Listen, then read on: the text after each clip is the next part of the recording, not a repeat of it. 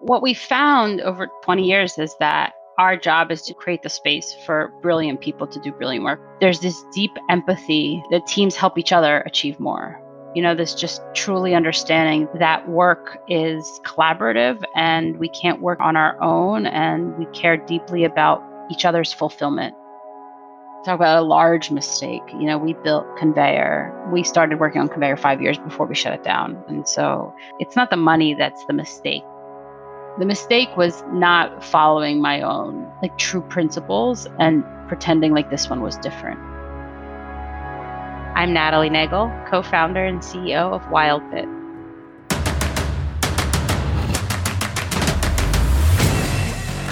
This is Code Story, a podcast bringing you interviews with tech visionaries who share in the critical moments of what it takes to change an industry and build and lead a team that has your back.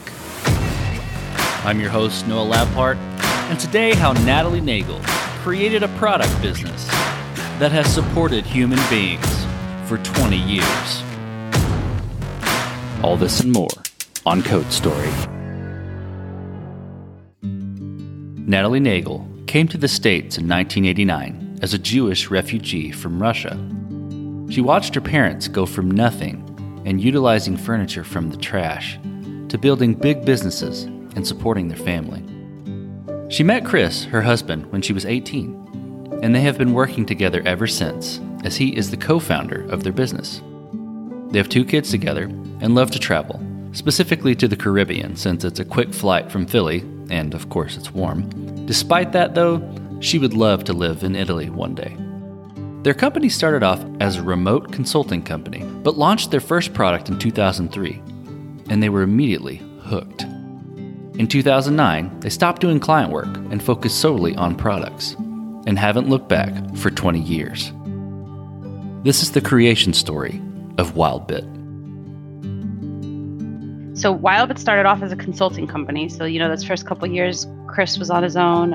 We've always been remote. So the first person Chris ever hired was in Romania in 2000. So you have to imagine like remote was not, didn't have a name yet back then, but you know, started as a consulting company. Early, early days was brochure stuff. By the time Chris and I were together and working together, we were building social networks for other companies and then kind of launched our first product in 2003. It was an email marketing product. And then just got bit by the bug, by the product bug. And eventually, around 2009, I think we stopped doing all client work and just doubled down on product. So we have had a bunch of products, uh, some Right now, we have four. We have had a few that we sold, shut down, things like that. But Postmark is our largest product.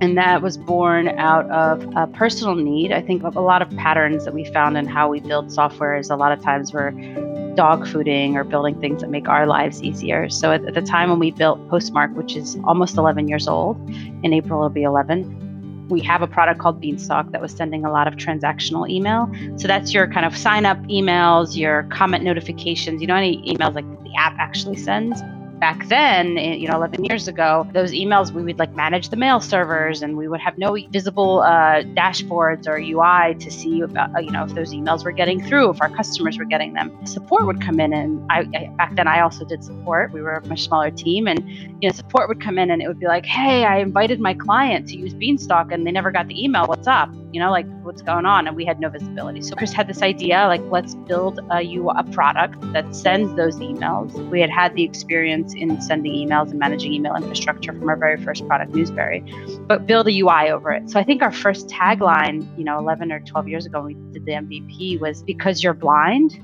because there were no ESPs like that, no no API based email service providers that would give you visibility into what your applications were sending. You had email marketing stuff, right? Mailchimp and campaign monitors. So our first MVP took three months and we have that as a consistent theme. It's really funny. We were just talking about this internally. We are thinking about another product, and we were talking about this internally how everything we've ever built, the first MVP took three months. It was never a goal. It's just kind of how it turned out. I think we really like to go scrappy in that first time around. Everything but conveyor, but we don't have to talk about that. We had a product that we built for two years and then threw out, or for five years and then kind of never launched it. But for the most part, all of our successful products took three months to build. And the MVP was can we build a UI on top of an API that sends transactional emails for apps? Would people find it useful? You know, would they use it? And so built like a really simple product that did all the core functionalities and it took off really quickly. So you're doing, you know, early days, you're doing some consulting and then you build some products and you put away the consulting hat. What made you continue to be more of a product shop instead of centering your company around that one product? There's a lot of deep introspection I think we've done to I think understand that better. It's always been a question because for a long time the best practice, you know, or the the, the sage advice was double down on one, right? Put all of your eggs in one basket. Chris and I I think for a couple reasons, never like that approach. The main one is because we get bored. Uh, we have ideas, right? And because Wildbit doesn't exist simply to make money, it exists for a lot of other reasons. You know, fulfillment being one of them, an important part of it. We just always had ideas, and we're always curious to explore what else can we build. And that same thing goes to our team, right? Like we are very grateful and humbled by how long folks stay with Wildbit. We have somebody who just celebrated their 16th anniversary with Wildbit, 14 years with Wildbit. So people stay. A lot of that team, I think we have over half the team is here for more than four years a lot of why that occurs at Wildbit is not magic. It's because we have multiple products which allow individuals to almost reinvent themselves or change jobs within an organization. And so I think like at the core of it, one of our operating principles as a company is this belief that a business is not a product. You know, a, a, company is a collection of human beings, and the products enable the work of those people. And so it's just allowed us to really look at products as a way of providing value in the world, value to ourselves and value to our customers. Currently, this year, we're working on a, a kind of a more operating framework around the different phases of products products lives, how we you know how we start an idea how we test it how we you know validate it and that kind of thing. But it's just the core of who we are. We we really enjoy it. And this was not intentional but now it seems really obvious. Having multiple products has allowed us to be uh, who we are and allowed us to be around for 20 years. You know markets change pretty dramatically and beanstalk was this product it is a, a, version control product at its core. It started as Subversion and moved into Git ho- uh, hosting, and you know that market dramatically changed in front of our eyes and really our options were to grow really big and go compete against the you know 800 pound gorillas or try to compete on some other ways. And because we also had postmark in the works we were able to kind of say you know what? We don't want to go that route. We can invest our effort and energy into postmark. And so it's really given us a lot of cushion around market conditions and more uh, more flexibility in our even in our operating structure to be able to say hey if this product doesn't work out if something changes in the market we still have opportunities in other places you know, it's interesting. I'm thinking back. I used Beanstalk before, and I have I didn't remember. Um, I, was, I was thinking about the first time actually started to use as kind of a uh, you know code manager, uh, you know things like that. Um, I was introduced to Beanstalk in one of the early projects I was doing, um, and really enjoyed it. So it's it's a great product. It's really cool. I mean, and that's one of those. You know, we were really young when that launched, and uh, it was a different world back then. I think as business people, we were not really, we didn't consider ourselves business people. We really just were building stuff that was fun. But you're like Beanstalk in the early days when Chris had the idea for it, we went out to all of our friends and we were like, "Hey, would you, you know, go to a hosted solution?" Because back this is 2007, like there were no hosted solutions, right? And people looked at us like, "Are you crazy? I'm not giving you my source code. That's insane." You know, now like who on earth would not, you know, just host it somewhere? But it was it's an interesting, you know, there's a lot of learnings that we've had from there because it was one of the first. We had some of the biggest brands in the world using it and, you know, it became not GitHub, you know, not Bitbucket. And so there's a lot of learnings that Chris and I have taken from that experience and just realizing who we are as people and what we took for granted back then and, and try to not have that happen to us again. Well, tell me about some of the MVPs, and I'll let you choose which one you know you talk about. But tell me about some of those MVPs. What decisions and trade-offs did you have to make in um, in the short term while building those, and what sort of tools did you use to bring them to life? We're really big on being scrappy. It's like it's almost it, it's almost like a sick kind of uh, obsession with like how little can we make it you know, we built custom software, unfortunately, most of the time. And when we built Postmark, right, like we didn't even have a Stripe, right? All our billing was always custom. So things are much easier now when we when we throw something together. But you know, all custom software. But what we do is we get rid of the things that aren't necessary. So people laugh, but like we didn't have an ability to cancel in the app uh, no user permissions, you know, no two factor. I mean, back then, now I wouldn't launch an app without two factor, but like no two factor, right? Like the simplest of login. Billing was really simple. Like I think our invoices were, were really basic. We look at it from what are we promising our user and what's going to obviously delight them, right? What's going to be enough for them to take it and, and switch to it we didn't have cancel, I think, honestly, Noah, for maybe a year. And it was like not an issue, right? Most people weren't canceling. It wasn't a month. One of the reasons we were able to get away with it was because it wasn't a recurring revenue product in the beginning. It was a kind of transaction based product. So you weren't going to get billed unless you used it. So, you know, you could kind of keep an account and just email the team. We still take that to heart. We launched a product called DMARC Digest recently and obviously took advantage of a lot of what exists now. You know, we could use Stripe and do all our billing through there. And now we're able to reuse some of our own stuff. You know, like we try to create consistency across multiple products. But in the same vein, there was a lot of features that we just didn't, like user permissions as an example. We don't spend a lot of time in there. User permissions is one of those things we go through later down the line. Nobody's not going to sign up unless you have like a big team based product. But we, our view is like nobody's going to not sign up because they need to invite 40 different users and different levels of permissions. What they want to know is does this thing work? So we, you know, that was another example where we did have cancellation because it was a monthly plan, but we didn't have like proration, for example, or like little things like that. Just kind of made it as simple as possible. That makes sense. Get the product out, out there, delight them with the product, and then as it takes off or as people are interested, maybe add some of those things in later. Yeah, I mean, the alternative is Conveyor, which we worked on for five years as, a, as an MVP, spent $3 million and then just turned it off yeah, I, I, prefer not to work that way, right? That was a bad call for a, a, variety of reasons. With every other product, we really like that three month mark. Like, what can you build in a quarter, right? How fast can you get to value at a quarter?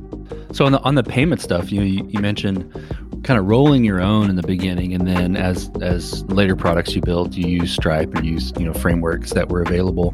Did you have any competitive advantages with rolling your own, like a better fee structure or more control? Obviously, speed of deployment comes into play whenever you're using Stripe or something. But did you have anything that was better by rolling your own? Sure. I mean, I think there's a couple things. I have a little bit of a control issue, especially when it comes to customer data, and so we really want to be as you know we're really really privacy focused and to really try to make sure that we're not sending our customer data all over the place. So I like to own our own as much as we can. But I think in the early days of Postmark, we had the only product that charged by usage and not a monthly recurring price which is really hard to even roll out in Stripe. I mean, you can we use Stripe for all of our products now, and, and they worked with us, and we were able to build some custom stuff. But like in the early days, we were we were a dollar fifty per thousand emails sent, which the only competition we had back then, you know, they had minimum monthly plans. We have that now because of just kind of restructuring things. But in the early days, it really helped us grow our customer base as having just an alternative structure and a more simplified structure to answer your question, that was like a competitive advantage for us. But you know, we didn't do that with DMARC, for example. Like we definitely launched DMARC Digest using Stripe right away. Things are just more complicated now. We have sales tax as an as, as an example. You know, I didn't have sales tax requirements 11 years ago. If you would have told me I have to build sales tax from scratch, I would be like, forget, I'm not building a product anymore. like that stuff is just so complicated. So, uh, you know, in the product portfolio, how how do you go about progressing a product? So you build that, you know, first MVP, you get it get it out there, you get some traction, um, and you mentioned, you know, then adding maybe like you know inviting users or certain billing features or things after the fact. But how do you go about that product progression process? And I'm I'm kind of most interested in how do you build your roadmap? How do you determine what's the next most important thing to build? I will tell you that it's a constantly evolving answer. I'll give you our current answer to it, but I can't say that that's how it's always worked. Right now, we're very focused as a company in, in answering that question a little bit in a, in a more organized fashion, a more operational fashion. I mean, a lot of gut will always go into our decision making because I believe the simplest things are always the better things. So sometimes you just know and you don't need to measure it or test it or, you know, do all that stuff. But we we look at products at different phases of their life. So we've kind of got like a phase one through five. And, you know, phase one is that idea phase, and phase five is maybe the product's done and it's just kind of living its life. And, and then you have all these phases in between. So there's a lot of validation that happens in the middle phases of understanding what is our value proposition and then how do we keep nailing it until our customers are saying it back to us, right? They get it and we solved it and then it's kind of we move into this like delight phase so the next thing to build heavily depends on which phase a product is in we have very small teams that work on products. Like we try to keep them very very uh, small so they can be autonomous and so they can work closely together. So our customer success team is constantly in connection with our product team to make sure that there's a, a, a single conversation going between the customer and the you know the end user and the person building the thing. And we look at a spectrum of is this going to improve the product? Is this going to maintain the product? This is going to delight the user right? And there's a spectrum. So it depends on the life cycle. I can say for example uh, with postmark we spent two plus years on two very big projects. Not something i normally do but it was to completely change the, structure of the product, right? The product was in phase three. We needed to deliver on the value proposition of we can send all of your emails. We were only transactional for a long time and we wanted to build it so we can send all your emails. That was a very clearly defined roadmap because it was such a big undertaking. Now we're in a phase where like we need to delight our users. What what are the pain points for them? What hurts? We like to do this thing where we send out a survey to customers and say what annoys you not what features do you want not like what's the thing that bought like what what what what else can i do for you but like what annoys you when you use the product? And then we just will take like an iteration an entire quarter and just like crush all of those little annoyances you know so i think it, it's it's not like the simplest of answers because i don't think there is like one singular answer. It just depends on this really tight collaboration between our customers and what they need and our product team and their understanding of what what where is this product right now? Are we growing it? Are we trying to figure out what our value prop is and, and trying to reach it you know or are we still validating that this is even a thing? So there's just a lot of in- interaction and collaboration in that in, in, amongst those teams and with the customers one of the things we're extremely proud of as a company is we have a non-linear correlation between our customers growing and our support team growing because we build really solid products. We prioritize, you know, the product working on its own without needing support. And then we have this amazing customer support team that's just phenomenal, but it's non-linear, which I'm really proud of, right? Because you want to kind of have that economies of scale part of making sure that they grow non-linearly is making sure we, we carve out time to make their lives better. So like little internal tools small product improvements right? You always have the the thing that annoys the cs team because it's the same answer over and over again. And what it you know if we just had a better explanation in the app right? Or if we just made this button you know work fast and what we do is that the CS team, you know, to answer your question, what we work on, the CS team every month does a summary for the entire team, for the entire company, of number of tickets and by theme or by by issue they they know that their job is to advocate for the customer. Like that's their number one priority. So they will come in and be very direct with what they think needs to change. And so we will frequently squeeze in little things like that. Like if they come in they're like look we had you know 300 support tickets and it just keeps going up for this one thing. Like we had an issue with like a dns update where customers would create an account and they would be waiting sitting around and waiting for this dns to update so that they could use postmark. And it just sometimes it wouldn't work. And it would generate like a ton of support because how long are you going to sit there and wait right? You're going to think it's broken broken, you're going to email support. It's obviously ruining the customer experience, but it's also really creating a lot of load on the CS team. And that's the kind of stuff that they they surface it to the team on a regular basis, and the team reads it. And sometimes they'll be like, "Hey, I can grab this. You know, I have an extra couple days, or I'll, I'll do this in a couple hours." And they'll grab a small thing and they'll change it. Or sometimes we'll do like we did last quarter, where we said, "All right, what are the top of that list, and how can we crush it? Like, how can we just get rid of it?" Well, let's let's switch to team. So how do you how do you go about building your team? And you know across products really but across team culture company culture i know you have a very specific and and unique view on company culture and how you go about it with people based how do you how do you go about building that team? And, and what do you look for in those people to indicate that they are the winning horses to join you you know, it's funny when you say winning horse, I almost am like, oh, they're not horses, they're people. It, really comes down to people. I think uh, the the thing that makes Wild Wildbit a little unique, it, well, two things that make Wild Wildbit unique. One is the fact that neither Chris nor I are software developers. So uh, Chris coded very early in his career when he was 19, realized very quickly it wasn't for him. So we've never been in the position where like I can do this. You know, so from day one or day two, call it, we always prioritized the experience that every employee has a Wildbit. It was always the most important thing. So for us, culture is about understanding who we are as a company and where we want to go, and then finding folks who feel really passionately about going there with us. And, you know, we're a small but mighty software company with multiple products, right? So we're a team that can't be filled with people who are possessive over their work, for example, or who who aren't interested in changing direction or changing uh, what they work on. Uh, one of the ways in which we find the right people is we're looking for individuals who understand that a peaceful, fulfilling work requires work, right? So it's like it's a it's a mutual agreement. One of our core operating principles is that fulfilling work will push you but not break you. You know, and so it's this idea that uh, people come here curious and passionate about their craft and appreciating the fact that work is not the most important thing in the world. So uh, we have values and principles. We actually just updated uh, a set of principles that rules by which we live and then values by which we work, our behaviors. And we use them very much as a framework for how we identify individuals who we think will really thrive here and be really successful here. It's interesting too, you know, it is about people, but I, I, hear you saying too, it's about people that are coming in that are not going to be possessive of their work. They need to be able to work autonomous. In that mixed, it, it seems like they're they're probably hungry, they're excited, you know, given the right fulfilling opportunity that that you were mentioning, they'll they'll come and, you know, turn somersaults for you. What we found over, you know, 20 years is that our job is to create the space for brilliant people to do brilliant work. I don't think they do somersaults for us as much as they do it for each other. There's this deep empathy that teams help each other achieve more. You know, this just truly understanding that work is collaborative and we can't work our, on our own and we care deeply about each other's fulfillment in, in their in their job. You know if you kind of look at like our principles right like our these five rules these things that we believe will never change no matter how much how how long a company's been in business no matter how big we get we have these core essential beliefs that we all have to share and they are this empathy for each other. They're this idea that work is a is a commitment you know there's a compact almost between the company and the employee.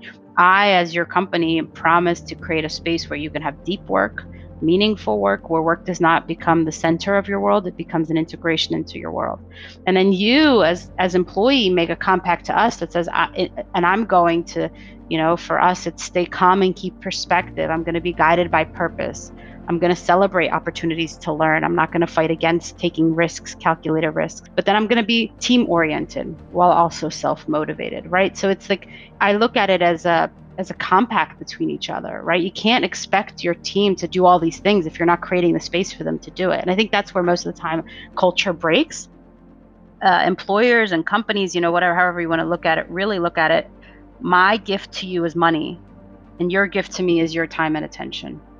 And I don't think that's right. Like, I don't, money is just a, a piece of a bigger equation and so, if you can believe that people are uh, really do want to be fulfilled in their work, you just aren't. You have to give them the space to do that.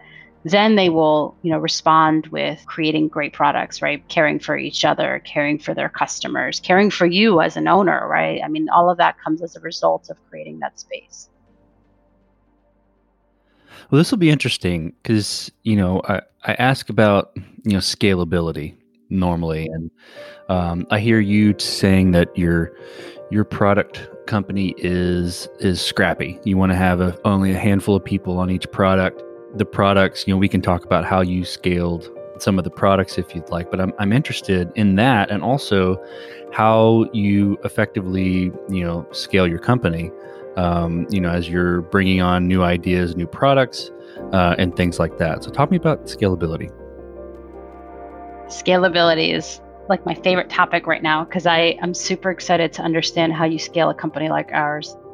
I've been spending a lot of time researching and looking into other organizations to see how it works. My my perspective's changed a little bit. I you know, for a long time I looked at private bootstrapped companies as wanting to prove the opposite of venture capital in that it's not about maximizing your expenses and like hiring as many people as possible and growing faster than the company the product grows to like reach some growth milestone. And the opposite in my mind was as efficient as possible right? Hire the least amount of people to do the most amount of work you know to do i guess to do the most amount of work to see the most results right? The biggest results my mind has shifted a little bit in that I'm not really sure the opposite of growth at all costs is maybe slow growth or or minimizing team size. I'm looking a lot at maximizing impact. So how can you scale a business like ours with maximizing impact? Right? So scaling impact. And the biggest impact I think I can have as a company is hiring people because the more people they get to work at Wildbit, I think of it as ripples. You know, like if you drop a pebble in water, it creates ripples and the employees that first ripple, but then they have their families, their communities, you know, all the ways in which they contribute and create positive impact. So, like, you know, that's how you scale that. So, you know, Postmark is an interesting example. It's our biggest product that has the most people, but we have other products and people move around. So, for us, scale a lot of times is where can we be efficient, but not at a cost, right? Not for the sake of efficiency, but for the sake of other things. We think about the CS team as a good example of where Postmark is going to take up a lot of our resources, but we have other products to support. Does that mean I have to get a dedicated customer success team for each product or can my one customer success team find ways to support all the products so i don't have to you know scale that uh, disproportionately? And you know we've been looking at that and saying well where can we have consistency across our products? Account level permission or account level things come as an example right? If all our user permissions look more or less the same if all of our billing is the same if all of you know login is the same a cs person on our team can be a generalist right they can know how a lot of products work versus making them specialized in each product. So we're thinking a lot about how you scale a company for positive impact, but not just for the sake of maximizing profits. I love profits, but it can't just be the, the means to the end, right? There's got to be more to it than that. So, as you step out on the balcony and you look across all you've built, product wise, company wise, with WildBit, what are you most proud of? Uh, most proud of the people. I am daily impressed with just how brilliant and caring and just wonderful they are as human beings. And, you know, I'm proud of the fact that we've built a place where they can be those people. Lately, especially, I've been hiring folks who are coming from, you know, your typical Silicon Valley startup world and they share how much they're able to be more of themselves at Wildbit because they don't have to protect their work at all costs so it doesn't get stolen by somebody else, you know, or uh, because they're respected even though they're a woman on the engineering team, you know, or because they are respected to move slower but with intention. You know, there's just I'm proud that we gave we've created that space. I can't say that it was always intentional. I think it's just part of that is just who we are and, and how we view the world but that watching really beautiful human beings do amazing things for themselves, for each other, uh, for their communities is is definitely what I'm most proud of. You know, it's a, it's kind of a sad state of the world that elsewhere that is not the norm. You know, that people have to protect their work or they have to be worried about their gender or their skin color or anything. I'm glad Wildbit is creating a, a great home for people there. Yeah, it's like so disappointing. We launched People First Jobs because a little bit like Wildbit's not unique. You know, there's a lot of companies out there that are really that, that put people first. And that was kind of the, the guiding principles like a lot of the team was like there's other companies like us we got to bring us all together and we have to help people who care we have to help them find more organizations that prioritize people human beings over some of this other crap that we've been convinced is, is the purpose of business which is just old way of thinking well, let's flip the script a little bit. So tell me about a mistake you made and how you and your team responded to it. I've never made mistakes. I don't know what you're talking about. I tell my team, I'm all, I know, I'm always right, you guys. What are you talking about? I have made so many mistakes. I mean, if we want to talk about a large mistake, you know, we built Conveyor. We started working on Conveyor five years before we shut it down. And so it's not the money that's the mistake the mistake was not following my own like true principles and pretending like this one was different. I always love that idea that the world is, I think it's, it's Ray Dalio, right? Everything is another one of those. The mistake that Chris and I made was looking at Conveyor as this product and believing that, like, you don't need to reach some minimal, and, you know, MVP is a loaded thing now or whatever, but you got to reach some kind of value sooner than five years. and you gotta, you know, you gotta look at your team and, and, and be honest that you can fail at things and that's okay. We've never had a product fail, so I think we just were operating under this idea that it's just just one more feature, just one more thing, just something. And you know, in hindsight, that's a huge mistake. We have we have this ability to make a giant mistake like that at Wildbit and nobody gets fired. And that is, you know, extremely important to be able to take risks, to be able to make mistakes, to not be so fragile that, you know, a mistake even that of that size, you know, I think we, we did the math and we spent $3 million on it, that a mistake of that size wouldn't crush us, you know, wouldn't, wouldn't have anybody laid off. So the team that had been working on it had been working on it for a while and they were in a, in a spot too, feeling bad about, you know, why we're not contributing to Wildbit, right? We're, we're working on this thing that hasn't made us any money and like, this sucks. Like, you know, there's just like the motivation just is really hard. And what we ended up doing was we brought the team in you know, they thought they were coming in to figure out what we're working on next. And we said, who's still excited? who's, who's, still here? And Chris was like, I'll go first. I'm not, you know, and we went around the room and we found the opportunity to say, this isn't it for us, you know, and it's okay. And nobody's going to be fired. And let's just, just say it's done and it's over and it's going to be okay. And it was hard for everyone, obviously, put so much work into something, but I think there was a lot of relief that, okay, it's okay to, to work on something and realize it's not the thing, it didn't work, and to put it on the shelf and move on to the next thing. So, what does the future look like for Wildbit, for your products, and for your team? Future is bright. you know, Wildbit's 20, and Chris and I have said we've got at least another 10 in us. So we're on this new 10 year strategic plan. This is year one. We've been preparing for it for two years, and this is year one. The goal is to really double down on impact, what impact Wildbit has on the world. And I look at impact as outside of us, right? And then to understand how a company like ours can be a collection of human beings working on cool stuff and not necessarily a software company.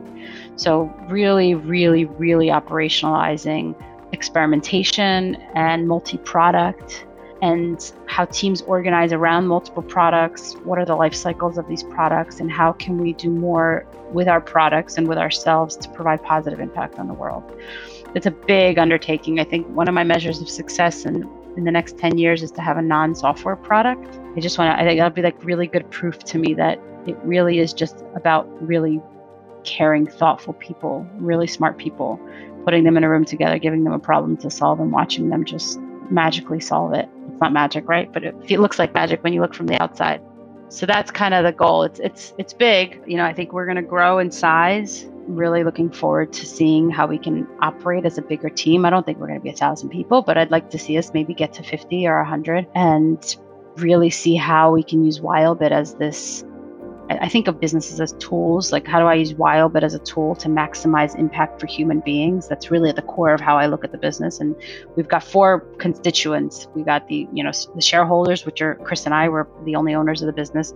We've got the employees, the customers, and the community. And so I'm like, okay, how do I use Wildbit as a tool to maximize positive impact on all four of those? That's where that's where it gets really fun for me and really interesting. And looking at our products as a way to enable those four constituents to really thrive that is a bright future and that is a big goal. I wish you all the luck in the world. I really love the idea of a non-software product too as a as a tech guy for 15, 16 years. I, I've always been drawn to creating something, you know, in the world of atoms, not in the world of ones and zeros and I mean, we're not a unique, right? There's so many folks, especially software folks who are like tinkerers, right? Chris is like baking bread or or making soap or you know whatever like always tinkering racing cars whatever he can do to just like be out there in the physical world. It's because nothing we do is tangible. It's tangible in the people but and and in our customers that we meet and we talk to but I can't touch it.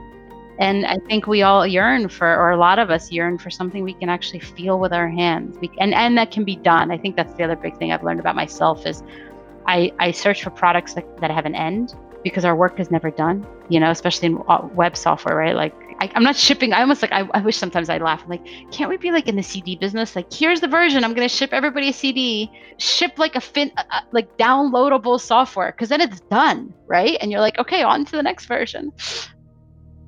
Well, Natalie, who influences the way that you work? CEO, CTO, architect, really, really any person. Name a person that you look up to and tell me why. That's such a hard question because there's so many different people that I look up to. On the personal side, Peldi from Balsamiq is a friend of mine, and over the years, his name comes up to us all the time. And just a person who has perspective on why we do all of these things. Just a really clear thinker and understands the bigger picture of all of it. I've also been lately really fascinated or, or, really interested in the work that Ben Chestnut has done at MailChimp because it's one of those examples of a product that the company stayed private, right, but grew really big. And I'm really fascinated by that. Uh, but just this week, I read an incredible interview with Tobi from Shopify on the observer effect, and I just can't get it out of my head. He's a he's also another just somebody followed over the years from you know back when it was just like Rails conferences but just watching his way of thinking and articulating the world really resonates with me. And then there's like my mom, right, who came to this country with nothing and figured out how to build a thing. So there's kind of a lot of inspiration out there. I actually hear hear that a lot. Like, how do I pick one one person? There's so many facets to people, you know, and inf- you can find influence in different areas of your life. So, if you could go back to the beginning the very beginning of Wildbit, or even the beginning of a product, you you pick. What would you do differently, or where would you consider taking a different approach? Chris and I have said over the years that one of our biggest flaws is not looking at opportunity from a business standpoint, like what we could do that goes past us. We took a really long time to switch from being a stupid business from a smart business or something like that, but a business that relies really heavily on Chris and Natalie to understanding that we can bring structure and operational excellence and not rely on us anymore. So one of the things we did really late was move from a flat org to having, you know, leads who who help individual contributors grow and who help us think through problems and, you know, who take some of that work off of our plates. That took us a really long time to realize and at the cost of us really starting to not like our work. So, you know, one of the things that's really funny that I don't think people think about as much as they should. We've been doing this for 20 years. I have not woken up every morning for 20 years like super excited to go to work, right? There are moments, many moments, and sometimes they last a long time where owners, right, like founders hate their job. I think at that point is when a lot of people start to sell or start contemplating selling or raising whatever whatever those things are. Chris and i when we hit those moments start going really deep into introspection and like okay what do we change? Because the business belongs to us right? So like we can change it in whatever direction we want to make it so it serves us too so we enjoy it. We spent way too long not realizing that and not making change. So you know there were some dark moments in our history around you know, just hating the work or just feeling like it got too big or too complicated and things that once we brought really great experienced people into the mix, they showed us that it doesn't have to be that way and that they can share in some of that load and they can help us develop the things that we really care about and just keep opening up more and more opportunities for Chris and I to hone in on what we like. Right? What is our unique ability? What are we bringing to the table? And every year we just keep cutting out the things that aren't that. Just just keep honing in on it, right? Keep zeroing in on what do, what do we bring to the table that's unique to us and then outsource everything else. Not outsource, but you know, find other folks, delegate everything else to other people.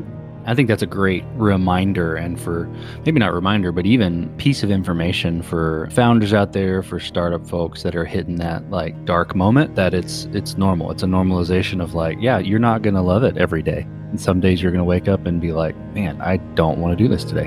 And you can either make some changes or you can shuffle through it. And um, there's brighter days on the other side. Yeah, I mean, especially, you know, one of the things that was really hard for us, like if you ask me like for a second mistake, I'll tell you that we didn't have marketing as a as a process or as a discipline at Wild Wildbit you know, I, I, hear that a lot, especially from technical founders. And then that's when they're like, okay, I got to sell or I got to find somebody else because I don't know how to scale this thing. But there's this alternative where like you can just hire somebody really great who fits your culture and your vision of growth and let them run that piece of the business, right? Like that's where I'm really starting to understand that it doesn't all fall on my lap. I don't have to do it all. I shouldn't do it all, right? I should find people who are much smarter than me to do it. And it's such a trope, right? Everybody knows this, but somehow I can't tell you how many founders I talk to who just get stuck there. Like, it's my job. I got to do it. It's like, no, you don't. You don't like it. You're not good at it. Bring somebody on who loves this stuff, who has the experience, and who can get you to where you want to go. I, will tell you honestly, no, like that learning feels so silly to have this late in the game, but it's been transformative for us. Well, last question, Natalie. So you're getting on a plane and you're sitting next to a young entrepreneur who has built the next big thing. They're jazzed about it. They can't wait to show it off to you, can't wait to show it off to the world. What advice do you give that person having gone down this road for, you know, 20 years now? I would tell them to write down exactly what they think the future should look like for them. Like write it down now. What do they want it to look like? In in the most practical sense as possible. What do you want out of life? Because a lot of people, and I meet them all the time, wake up 10 years later and they're like, I don't even like any of this shit anymore. like it went in a totally different direction. It'll it'll consume you. I, I think of it. I think of business as the beast, and those ideas, especially like the day the business is born, it turns into this beast, and its only job is to get fatter and eat everything in its path right? To just grow, grow. It's what it exists for. And if we can't put our harness around it and really control it, it'll just take over. It'll take over every decision, your happiness, your direction, your everything. And then that's when you wake up 10 years later and you're like, what just happened to me? And so the thing that I wish we did, and we, we've been doing this for the last 10 years, I guess, but in the early days is every year we write down what do I want and in the most like tangible terms, not like this hypothetical. I love the hypothetical. I want to be a billionaire. What are you going to do with a billion dollars? Write it down you want results, you need to write them down, like tangible results. And then you start making better decisions because you were sitting on this amazing opportunity, let's say. And what are the options? You can go take it, you know, take it to a venture capital firm to like really scale it quick. You can grow small and learn. You can, know, the spectrum in the middle. But you can't decide on that answer if you don't know what you want. The business will tell you what it wants, right? Maybe you're sitting on like the coolest idea in the world, right? And you're like, well, the only way to bring it to the world is through huge fundraising round. And maybe that's true. Make sure you write down like what you want in that process. Do you want are you okay losing control, right? Are you okay okay getting on this rocket ship and riding it out for 3 years, right? Like putting a lot of things on hold to do that. If you don't enjoy the journey, it's not worth it. I know that sounds so ridiculous, so obvious, but like it's true. The end results are going to be much better if you've really been honest with yourself on what you want to do with it. That's excellent advice. Well, Natalie, thank you for being on the show today. Thank you for telling the creation story of Wildbit. Thank you. No, this is really great. I appreciate being on here. And this concludes another chapter of Code Story. Code Story is hosted and produced by Noah Labhart. Be sure to subscribe on Apple Podcasts, Spotify, or the podcasting app of your choice. Support the show on patreon.com slash codestory for just 5 to 10 bucks a month. And when you get a chance, leave us a review. Both things help us out tremendously. And thanks again for listening.